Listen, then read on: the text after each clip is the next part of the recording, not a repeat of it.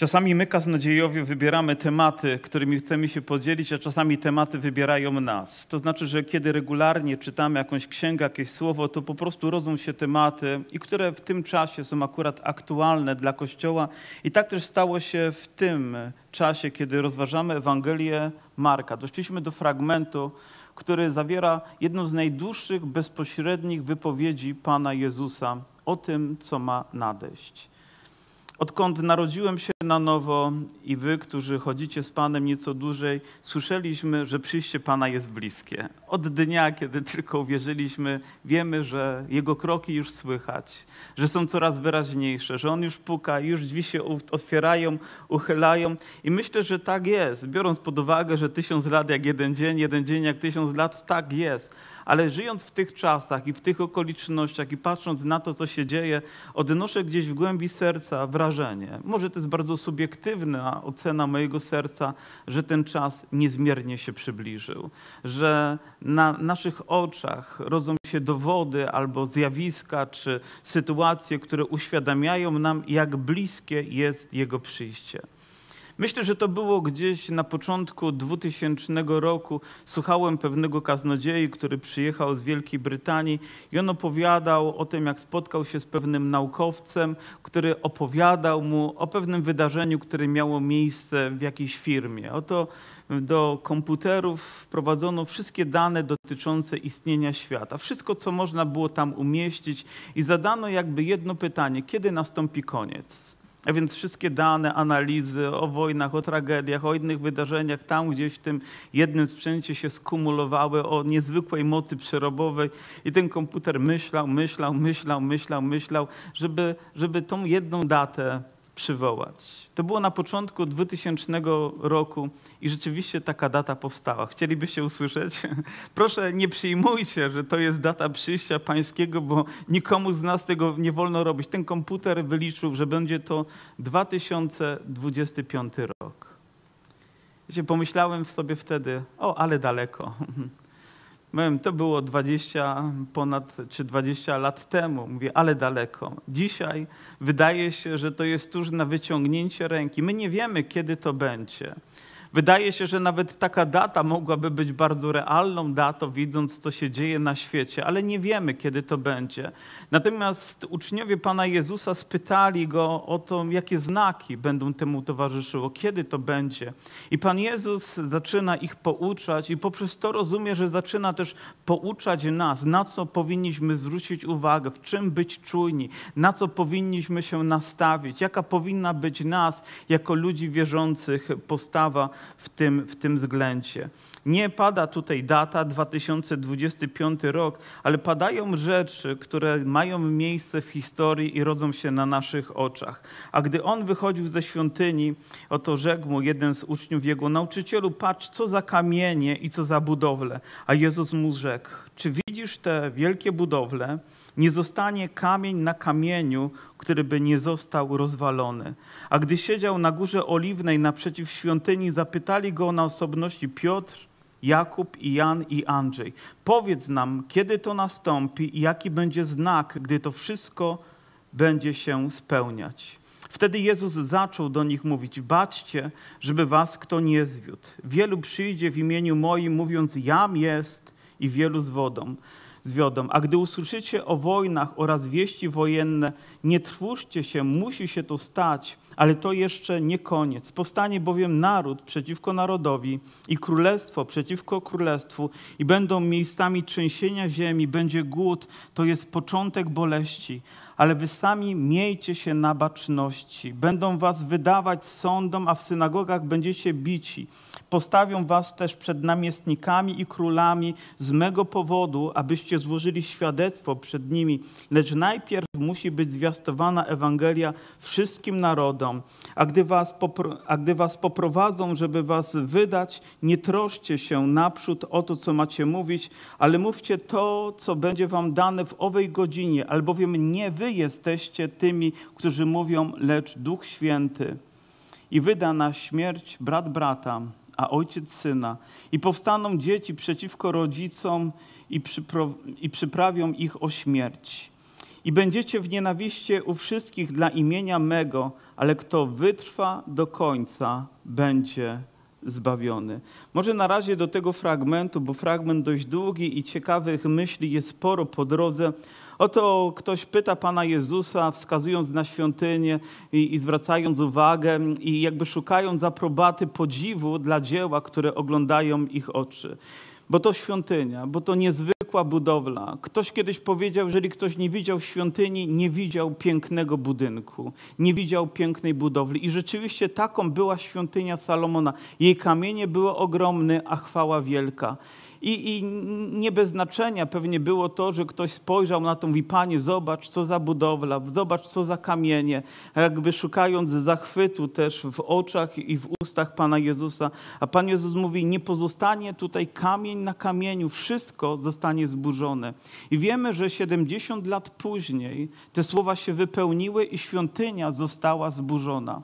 Wiecie, ten fragment mówi nam o tym, że wszystko co inne, Jezus mówi, również się tak samo wypełni że to jakby zapowiada to, co i dzisiaj wypełni się być może na naszych oczach, może nawet i w tym pokoleniu, może w tych czasach, w których żyjemy, będziemy świadkami rzeczy ponadnaturalnych, dlatego nasze serce powinno być na to przygotowane. I też myślę, że Pan Jezus w ten sposób mówi, żebyśmy zwracali uwagę na to, co rzeczywiście ma znaczenie. Nie kamienie, nie budowle, nie, nie to, co zostało zbudowane ręką człowieka, ale to, co ma wieczną trwałość to jest serce człowieka, to jest jego życie, to jest jego wieczność. To ma tak ogromne znaczenie i powinniśmy sobie niezmiennie o tym przypominać. Pan Jezus był na Górze Oliwnej. Muszę pochwalić się, że byłem na Górze Oliwnej. Byłem naprzeciwko bramy złotej, ale nie widziałem świątyni, bo ona została zburzona, tak jak Pan Jezus powiedział.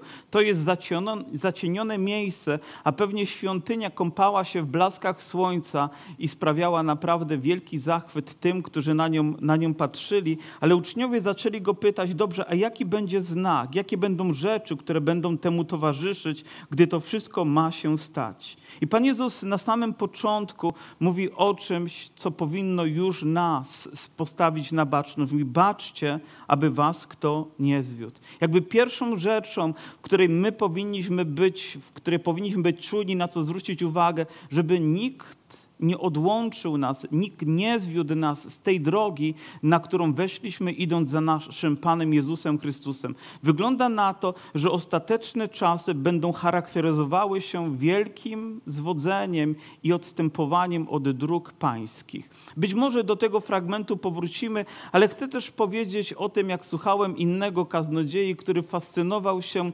kolejkami górskimi, takimi, które się puszcza na torach. Wiecie, jak one wyglądają. I też był fascynatem kolei w Anglii i mówi, dawniej nie było świateł, tylko były takie sygnalizatory, które dźwigały się w górę. Jeden, drugi i trzeci. I mówi, zazwyczaj było tak, gdy pociąg nadjeżdżał, to były trzy sygnały. Pierwszy ostrzegający, drugi ostrzegający i trzeci. I gdy on się pojawiał, to już trzeba było być na baczności, ponieważ za chwilę pojawił się pociąg. I mam wrażenie, że właśnie w taki sam sposób Pan Jezus przemawia przez ten fragment. Mówi o sygnałach, które się pojawiają które stawiają nas na baczność, które mówią o naszej uwadze, ponieważ ten czas niezwykle się przybliża. Ale o to, o co powinniśmy dbać najbardziej, to o to, aby nasze serce, aby moje i Twoje serce nie dało się, się zwieść, ponieważ mówi, wielu przyjdzie w imieniu moim, mówiąc, jam jest i wielu zwiodą. Wielu ludzi pojawi się jako fałszywi prorocy, fałszywi nauczyciele, fałszywi mesjasze i będą zwodzić ludzie. Wydaje nam się, że nam ludziom w XXI wieku wykształconym i świadomym takie rzeczy nie grożą.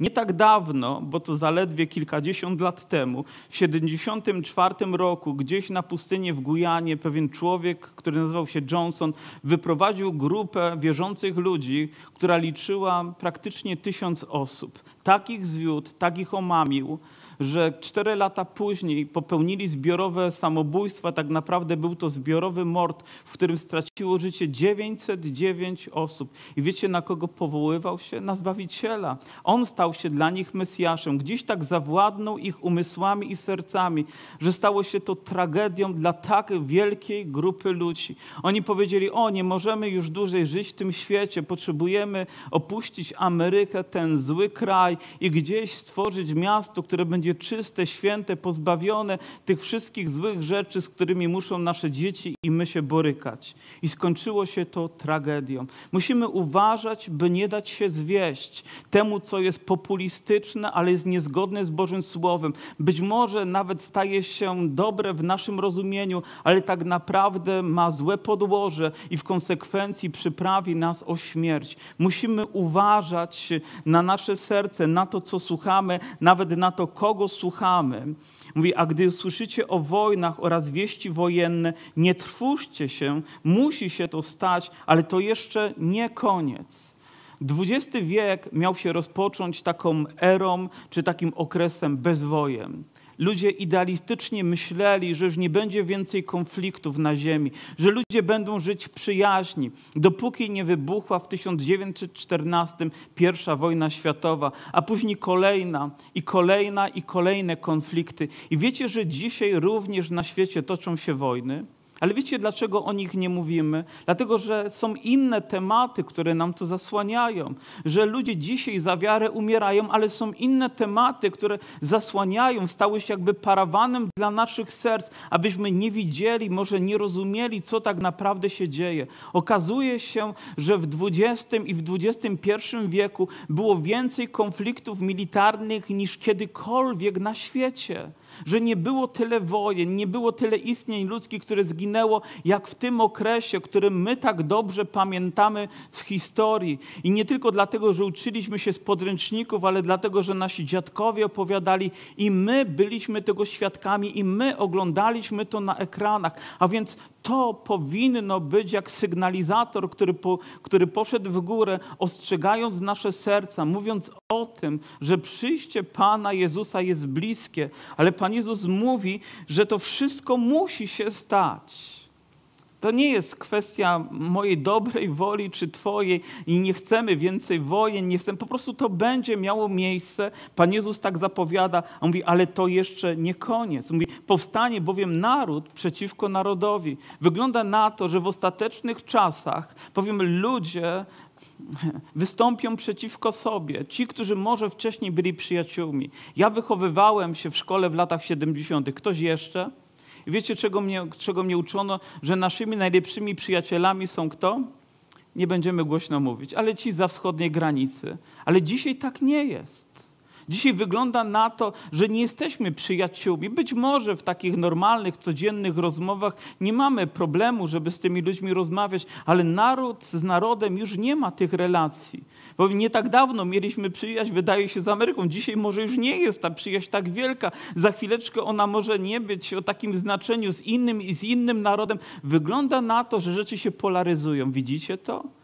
Widzicie, jak ludzie zwracają się przeciwko sobie. Granice były otwarte, a teraz się zamykają, ale nie wiemy, co będzie jeszcze jutro, kolejnego dnia, ale Pan Jezus te rzeczy przewidział. Nam naiwnie wydawało się, że będzie wszystko ładnie i pięknie, ale tak nie jest. Musimy zmierzyć się z tą rzeczywistością i rozumieć, że to jest kolejny znak, który Bóg daje, więc konflikty, wojny, które będą miały miejsce, są sygnalizatorem, który poszedł w górę, a my powinniśmy wiedzieć, że to zapowiada, jego rychłe przyjście.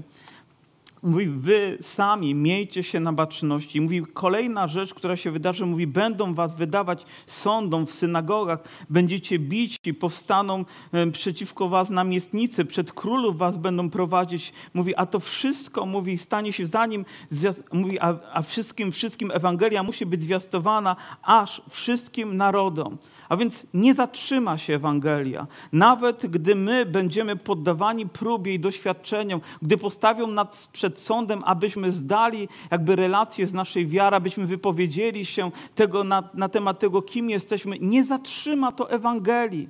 Biblia mówi, że ona będzie zwiastowana. Czy rządy tego sobie życzą, czy sobie tego nie życzą, czy świat sprzysięży się przeciwko nam, czy nie, to Ewangelia i tak będzie docierała do krańców ziemi. I później nawet Pan mówi, nie troszcie się o to, co będziecie mówić. Ja nie myślę, że to zwalnia nas z odpowiedzialności, byśmy byli przygotowani, ale znajdziemy się w okolicznościach, w których nie nasza mądrość zaimponuje ludziom, ale Duch Święty, który będzie w nas. On będzie dawał nam mądrość, byśmy mogli wypowiedzieć się w rzeczowy sposób o tym, kim jesteśmy, i aby to miało znaczenie dla tych ludzi, którzy będą tego słuchać i będą w tym uczestniczyć. I mówi, będziecie w nienawiści u wszystkich dla imienia mego, a kto wytrwa do końca, będzie zbawiony. Będziecie w nienawiści? Szukamy przyjaźni, szukamy relacji, szukamy czasami wygody, ale Biblia mówi, nie za cenę Twojej wiary.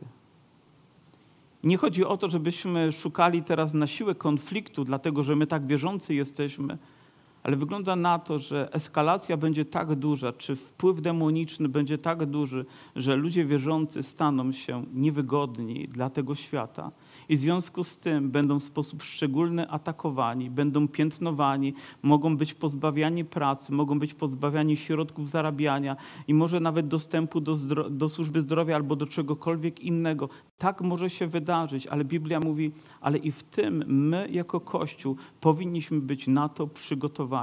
Nie wiem, co wydarzy się za chwileczkę, ponieważ to, co się dzieje, jest na skalę światową. Ja nigdy nie wyobrażałem sobie, że świat będzie uczestniczyć w jakimś procesie, w którym będzie w tym samym czasie przechodzić. I to gdziekolwiek byśmy nie zajrzeli do jakiegokolwiek zakamarka świata, to właśnie to się dzieje. Dzisiaj może być to dobrowolne. Dzisiaj dość sporo mówi się na temat szczepień, przyjmowania szczepień, potrzeby czy niepotrzeby. Ja, ja, ja nie chcę na ten temat dyskutować. Wiem jedno, że ta szczepionka z pewnością nie jest znamieniem bestii, jest znakiem czasu, w którym mówi nam o tym, że żyjemy w ostatecznych czasach, ale za chwileczkę, może moment, może rok później, a może kilka miesięcy później, przyjdzie czas, kiedy będziemy musieli wziąć coś, co będzie znamieniem bestii. I to nie będzie kwestia to Twojej dobrej woli czy wyboru, ale będziesz do tego zmuszony i zobowiązany. Jeżeli nie, to będziesz w nienawiści, będziesz w opozycji wobec tego świata i w związku z tym będziemy przechodzić pewne reperkusje. W związku z tym już dzisiaj powinniśmy przygotowywać nasze serca, żeby poprzez to nasze serca nie stały się zbyt, zbyt liberalne, żebyśmy nie myśleli naiwnie, że jakoś to będzie. Nie, będzie tak, jak mówi Biblia. Tak jak Biblia mówi, że będą te trudności, one będą się pojawiać i będą się eskalować, a my jako Kościół będziemy w tym uczestniczyć, więc bądźmy na to przygotowani. Odkąd narodziłem się na nowo, nie tylko mówiono mi o przyjściu Pana, ale również o tym, że moje serce powinno trwać w Panu, aby być przygotowany na ten wyjątkowy dzień, ponieważ jeżeli po drodze gdzieś się zagubię, utratę, utratę, utracę to, co jest najistotniejsze dla mojego życia. A gdy tedy ujrzycie ohydę i uspustoszenie, stojące tam, gdzie stać nie powinno, kto czyta, niech uważa. Ciekawe, że to sformułowanie jest tutaj jakby wtrącone. Kto czyta, niech uważa. Wtedy ci, co są w Judei, niech uciekają w góry.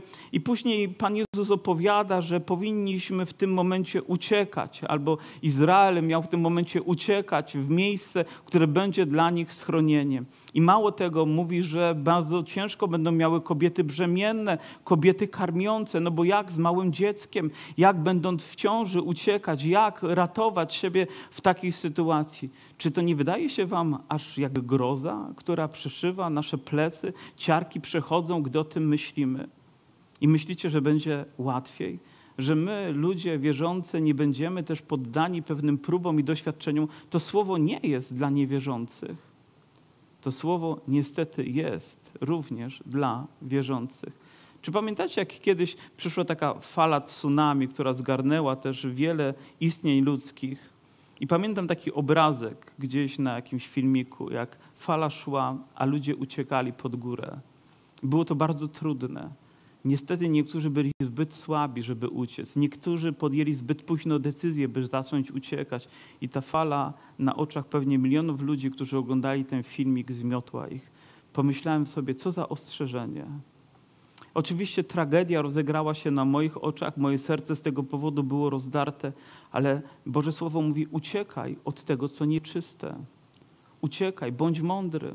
Uciekaj, gdy zobaczysz, że pojawi się ohyda, gdy pojawi się to, co nie powinno mieć miejsca tam, gdzie powinna być Boża świętość. Uciekaj od tego. Słuchałem kiedyś pewnego takiego krótkiego zwiastowania, gdzie kaznodzieja mówi: Uciekaj od ołtarza, gdzie brakuje świętości. Uciekaj od ołtarza, gdzie wkrada się New Age. Uciekaj od ołtarza, który odchodzi od Bożego Słowa. Uciekaj od ołtarza, gdzie wkrada się niemoralność, gdzie ona jest bagatelizowana. Uciekaj od takich rzeczy i zobaczcie na naszych oczach Również na oczach kościołach, tam gdzie powinna być świętość, ona zaczyna ustępować wszystkiemu innemu, tylko nie temu, co tam powinno się pojawić. I w związku z tym my musimy być mądrzy, również rozpatrując to i widząc, w jakich czasach przychodzi nam żyć i podejmować właściwe, stosowne do tego decyzje. Ale rada, która tutaj jest, kto czyta, niech uważa.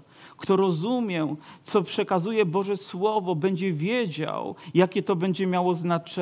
Nie będziesz w stanie rozpoznać prawdy, dopóki nie nauczysz się jej z Bożego Słowa. Jeżeli ktoś w jakikolwiek sposób bagatelizuje ważność i potrzebę czytania Bożego Słowa lub próbuje mu coś z niego ująć, uciekaj od takiej nauki, uciekaj od takiej kazalnicy, uciekaj od takiego nauczania, ponieważ to pogrąży Twoje serce w chaosie a później mówi: módlcie się tylko, aby to nie wypadło zimą. I kolejną radą, którą Boże Słowo nam daje, to módlcie się, czytajcie i módlcie się w tym czasie. I może to jest apel również i dzisiaj dla nas abyśmy wołali do Boga i czytali Boże Słowo z jeszcze większą gorliwością niż kiedykolwiek wcześniej. Tam są odpowiedzi, tam są zapewnienia, tam są obietnice, które są dla naszego życia, tak i amen, których możemy się uchwycić i które są tak mocne, że nikt nie wyrwie nas z Bożej ręki i żadna sytuacja nie odłączy nas od Bożej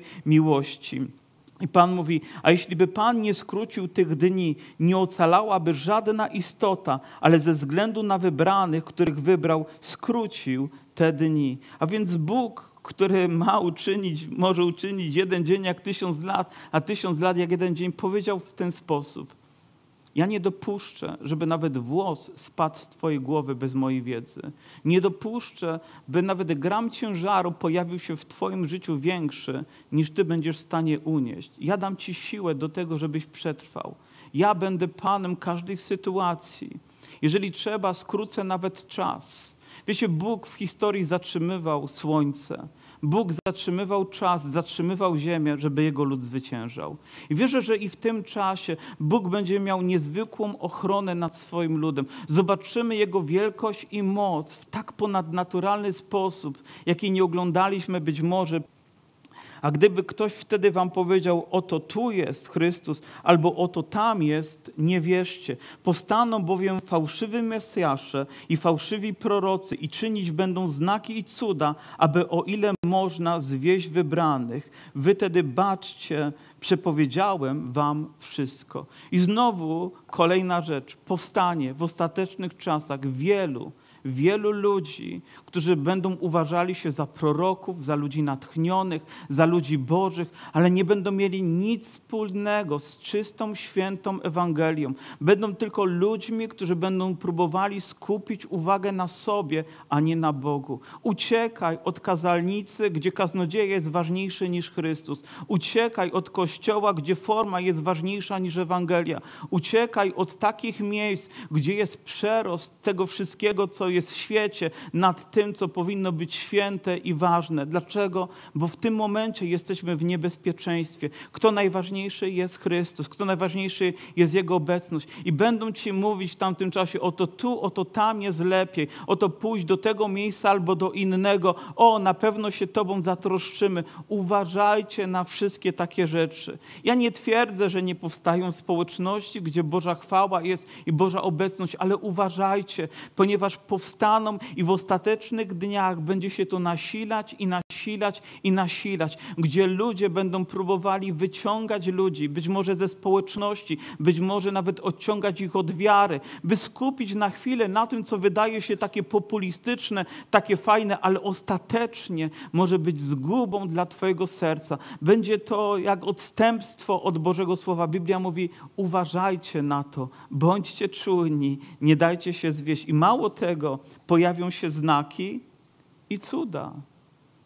Nie tak dawno słyszałem o pewnym zborze, gdzie no, jakaś grupa ludzi uważała, o, za mało cudów jest w naszym kościele, więc my musimy teraz być takimi ludźmi, którzy będą cuda czynić.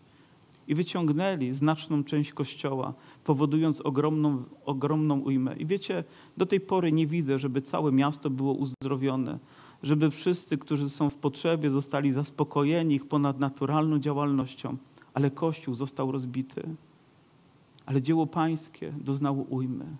Tylko dlatego, że znaleźli się ludzie, którzy uważali się lepsi za innych, którzy w tym momencie powiedzieli: O, to my potrafimy więcej. Będziecie czytać książki, które będą mówiły: O, zdrowa nauka, ale sam tytuł jeszcze nie czyni tej książki zdrowej.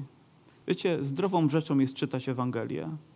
Zdrową rzeczą jest czytać proste słowa Jezusa, które stają się wielką mocą w naszym życiu. Proszę, uważajcie, ponieważ czas wygląda na to, będzie sprzyjał temu, że takie rzeczy się będą wylęgać. Pamiętajcie, że ja wszystko wam przepowiedziałem. I później Pan Jezus mówi, ale w owe dni, które nastaną po tej udręce, zaćmi się słońce i księżyc nie zajaśnieje swoim blaskiem i gwiazdy spadać będą z nieba i moce niebieskie będą poruszone, a wtedy ujrzą Syna Człowieczego przychodzącego na obłokach z wielką mocą i chwałą.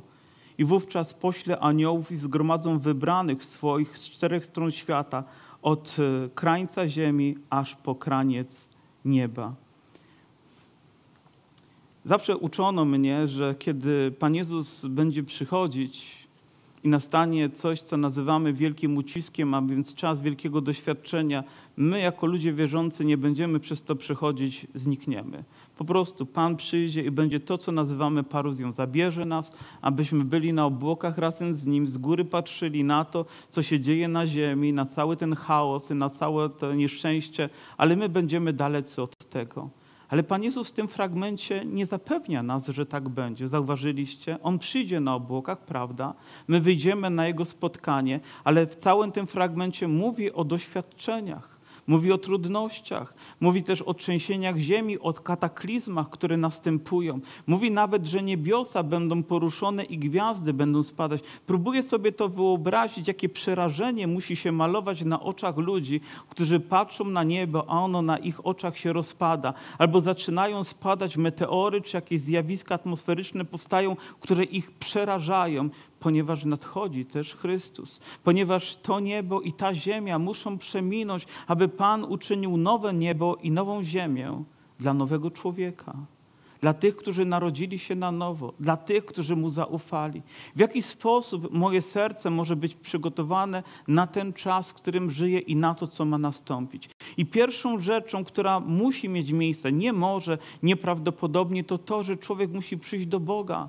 Człowiek musi się z Nim spotkać, człowiek musi otworzyć przed Nim swoje serce i uczynić Go Panem swojego życia. To jest jedyna rzecz, która przygotuje Cię w na to, co się wydarzy. Oddanie swojego życia Bogu, powierzenie Mu tak, jak tylko to jest możliwe ze wszystkich naszych sił, z całego naszego serca. Druga rzecz, o której mówi też Piotr, to upamiętanie. Gdy przyszli do Niego ludzie, gdy usłyszeli Ewangelię, Piotr nie mówi do nich, o wiecie, o teraz będzie wszystko dobrze, wspaniale, cudownie. Wiecie, co im powiedział? Upamiętajcie się. Powiedział, zmieńcie swoje życie, odwróćcie się od swoich grzechów. Jeżeli gdzieś jest zwiastowana Ewangelia, dobra nowina, ale mówią ci, że nie musisz zostawić tego świata z jego grzesznością, to nie słuchaj takiej Ewangelii, bo nie ma, nie ma nic wspólnego z tym, czego uczył Jezus. On uczył nas, że mamy do Niego przyjść, ale również uczył nas o tym, że mamy pozostać świętości. I nie ma takiej rzeczy, której nie warto byłoby zostawić, by nasze serce było pełne niepokoju. Dlaczego dzisiaj ludzie żyją w niepokoju? Dlaczego? Bo są związani z tym światem, który rozpadnie się na ich oczach. Dlatego są napełnieni tak strachem. Ale jeżeli Twoje serce należy do Jezusa, jeżeli Twój dom należy do Zbawiciela, to nie ma niczego, czego byś nie żałował, co tutaj musisz zostawić. Prawda, że tak? Twoje serce jest wolne i mało tego, nawet zaczyna z tęsknotą oczekiwać przyjścia Pańskiego. Wyczekujesz Go całym swoim sercem. Być może wiele dzisiaj nauki skoncentrowane jest tylko na tym, co tutaj i teraz na chwilę i na tym e, jakby fokusujemy i w to celujemy całym naszym życiem, ale nie. Biblia wybiega poza to, ponad to, abyśmy skupili się na tym, co naprawdę ma dla naszego życia znaczenie. A więc potrzebujesz oddać życie Jezusowi, potrzebujesz odwrócić się od grzechu, od świadomego grzechu, od trwania w grzechu. I trzecia rzecz, o której Biblia mówi też, to to, żebyśmy byli pełni Jego ducha. Już nie mówiąc o tym, że mamy trwać w Bożym Słowie, że mamy trwać w Jego mądrości, ale potrzebujesz być pełnym Ducha Świętego tak, aby wiedzieć, jak odpowiadać aby wiedzieć, jak się zachować. Duch Święty musi mieć kierowniczą rolę w Twoim życiu, bo inaczej zostaniemy, zostaniemy zagubieni w chaosie tego świata. Gdy Pan Jezus powiedział do swoich uczniów, powiedział tak, mówi i nie opuszczajcie Jerozolimy, dopóki nie zostaniecie przeobleczeni czym? Mocą z wysokości.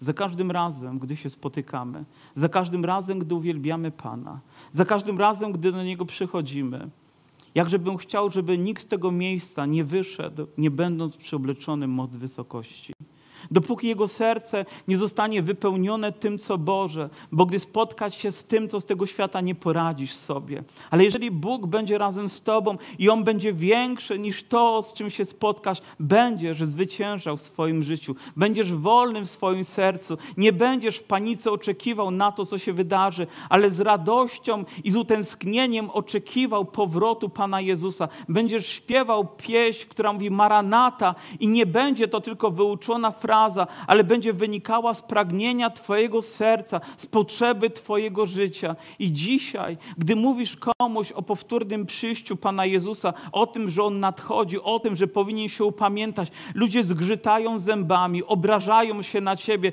są wrogo nastawieni, bo są nieprzygotowani, ponieważ wiedzą gdzieś w głębi serca, że to nastąpi, ale chcieliby się temu własnymi siłami przeciwstawić i dlatego jest tyle niepokoju w ich życiach. Pan Jezus nie powiedział te słowa, by zasmucić swoich uczniów, by pogrążyć ich w jeszcze większym jakimś emocjonalnym cierpieniu, ale żeby ich serca były przygotowane, gdy to się wydarzy, ponieważ wiedzą, że gdy ich Pan powróci, powiem wszystko to, co jest złe, co jest cierpieniem, co jest bólem, co jest troską, po prostu przeminie. Po prostu przeminie. Kiedy jesteś człowiekiem wierzącym, naprawdę ufasz Bogu, nieważne jest, jak długo żyjesz na tej ziemi, ale ważne, że każdy dzień przeżywasz w Jego obecności. I Twoim celem nie jest dożyć tylko dziewięćdziesiątki i przejść na spokojną emeryturę i żyć sobie wygodnym życiem, ale Twoim celem jest przynosić Mu chwałę tak długo i tak intensywnie, jak tylko Bóg tego oczekuje od Ciebie. I wtedy zapewniam Cię, że Twoje życie będzie szczęśliwe Twoje serce będzie wolne i gotowe na to, co Bóg przygotował. Pan Jezus na końcu mówi: Od figowego drzewa uczcie się podobieństwa. Gdy gałąź już jest miękka i wypuszcza liście, poznacie, że blisko jest lato. Tak i wy, gdy ujrzycie, że to się dzieje, wiedzcie, że blisko jest, tuż u drzwi. Zaprawdę powiadam wam, że nie przeminie to pokolenie, aż się to wszystko stanie. Niebo i ziemia przeminą, ale słowa moje nie przeminą. Ale w owym dniu i godzinie nikt nie wie, ani aniołowie w niebie, ani syn, tylko ojciec. Baczcie, czuwajcie. Nie wiecie bowiem, kiedy ten czas nastanie. Jest to tak, jak u człowieka, który odjechał, zostawił swój dom swój, dał władzę sługom swoim, każdemu wyznaczył jego zadanie, a odźwiernemu nakazał, aby czuwał. Czuwajcie więc, bo nie wiecie, kiedy Pan domu przyjdzie, czy wieczorem, czy o północy, czy gdy kur zapieje, czy rankiem, a gdy przyjdzie, aby gdy przyjdzie, nie zastał was śpiących. A co wam mówię? Mówię wszystkim, czuwajcie. I chyba to jedno z najważniejszych słów jakim kończy Pan Jezus całą tę wypowiedź, mówiąc do Kościoła, mówiąc do swoich uczniów, mówiąc dzisiaj do nas, po prostu czuwajcie, ponieważ ten dzień nadchodzi. Nie wiemy, czy to będzie 2025 rok, czy to będzie dzisiaj wieczorem, czy jutrzejszego poranka, czy gdy kur zapieje, nie wiemy, ale jedno wiemy, On przyjdzie. On przyjdzie, aby zabrać swój Kościół. On przyjdzie, aby rozpocząć swoje królestwo, które będzie trwać w nieskończoność. Nie tylko tysiąc lat, ale później Pan mówi, uczynię nowe niebo i nową ziemię i przygotowałem go dla tych, to dla tych, którzy są moimi dziećmi, którzy dzisiaj należą do mnie. Po drodze wiele wojen, wiele kataklizmów, wiele trudności i przeciwności, ale w tym wszystkim zwyciężamy przez tego, który ma moc w nas. Pan Jezus powiedział, niebo i ziemia przeminą, ale słowa moje nie przeminą. I moja siostro, mój bracie, jeżeli dzisiaj przyjmiemy Jego słowo, to na naszych oczach świat się rozpadnie, ale my zachowamy życie. Ale my zachowamy wiarę. Ale my zachowamy pragnienie spotkania z Nim i będziemy mogli z Nim żyć. Jeżeli dzisiaj na tym miejscu jest ktoś, kto z trwogą myśli o przyjściu Pana, to czas, by się nawrócić. To czas, by oddać Mu swoje serce. To czas, by odwrócić się od tego świata. Jeżeli ktoś przyszedł tylko po to, żeby poprawić swoją sytuację życiową, możemy się o to pomodlić, ale to jest niewystarczające. Ty potrzebujesz po prostu żywego, świętego Boga. Jeżeli dzisiaj wieczorem miałby przyjść mój Pan, wiecie, nie wiem ile telefonów musiałbym wykonać jeszcze, nie wiem ile rzeczy pozapinać w moim życiu, ale jedno wiem, chcę być gotowy na Jego przyjście, chcę zostawić wszystko inne. Jeżeli ktoś z Was nie przyjął jeszcze chrztu, jako znak też przymierza z Panem Jezusem, jako znak, wyraz wiary w Niego, wiecie, powinniście być jak ci ludzie, którzy uchwycili się kogoś i powiedzieli, nie puszczę Cię, dopóki tego nie zrobisz, dopóki nie obiecasz mi, że tego dnia mnie ochrzcisz, ponieważ to jest jest pragnienie mojego serca i gdy to zobaczę, to będę widział, że ta osoba naprawdę chce iść za Jezusem, że chce iść za Nim całym sercem, że tak bardzo zależy. Powie pastorze, kiedy wlejemy wodę do baptysterium, bo ja nie mogę się doczekać, a może jeszcze dzisiaj, tak wielu ludzi morsuje, to może trzeba zrobić to nawet i w takich warunkach. Powiem, bez względu na to, byle tylko wyrazić naszą wiarę w Pana Jezusa. Amen? Jesteście gotowi? Może pomódlmy się przyjść, Panie Jezu. Ale wiecie o co modlę się, żeby On przyszedł dzisiaj tutaj do naszych serc. Przyszedł do Twojego życia, dotknął je swoją wielką mocą i przygotował nas na to, co czeka nas. Powstańmy.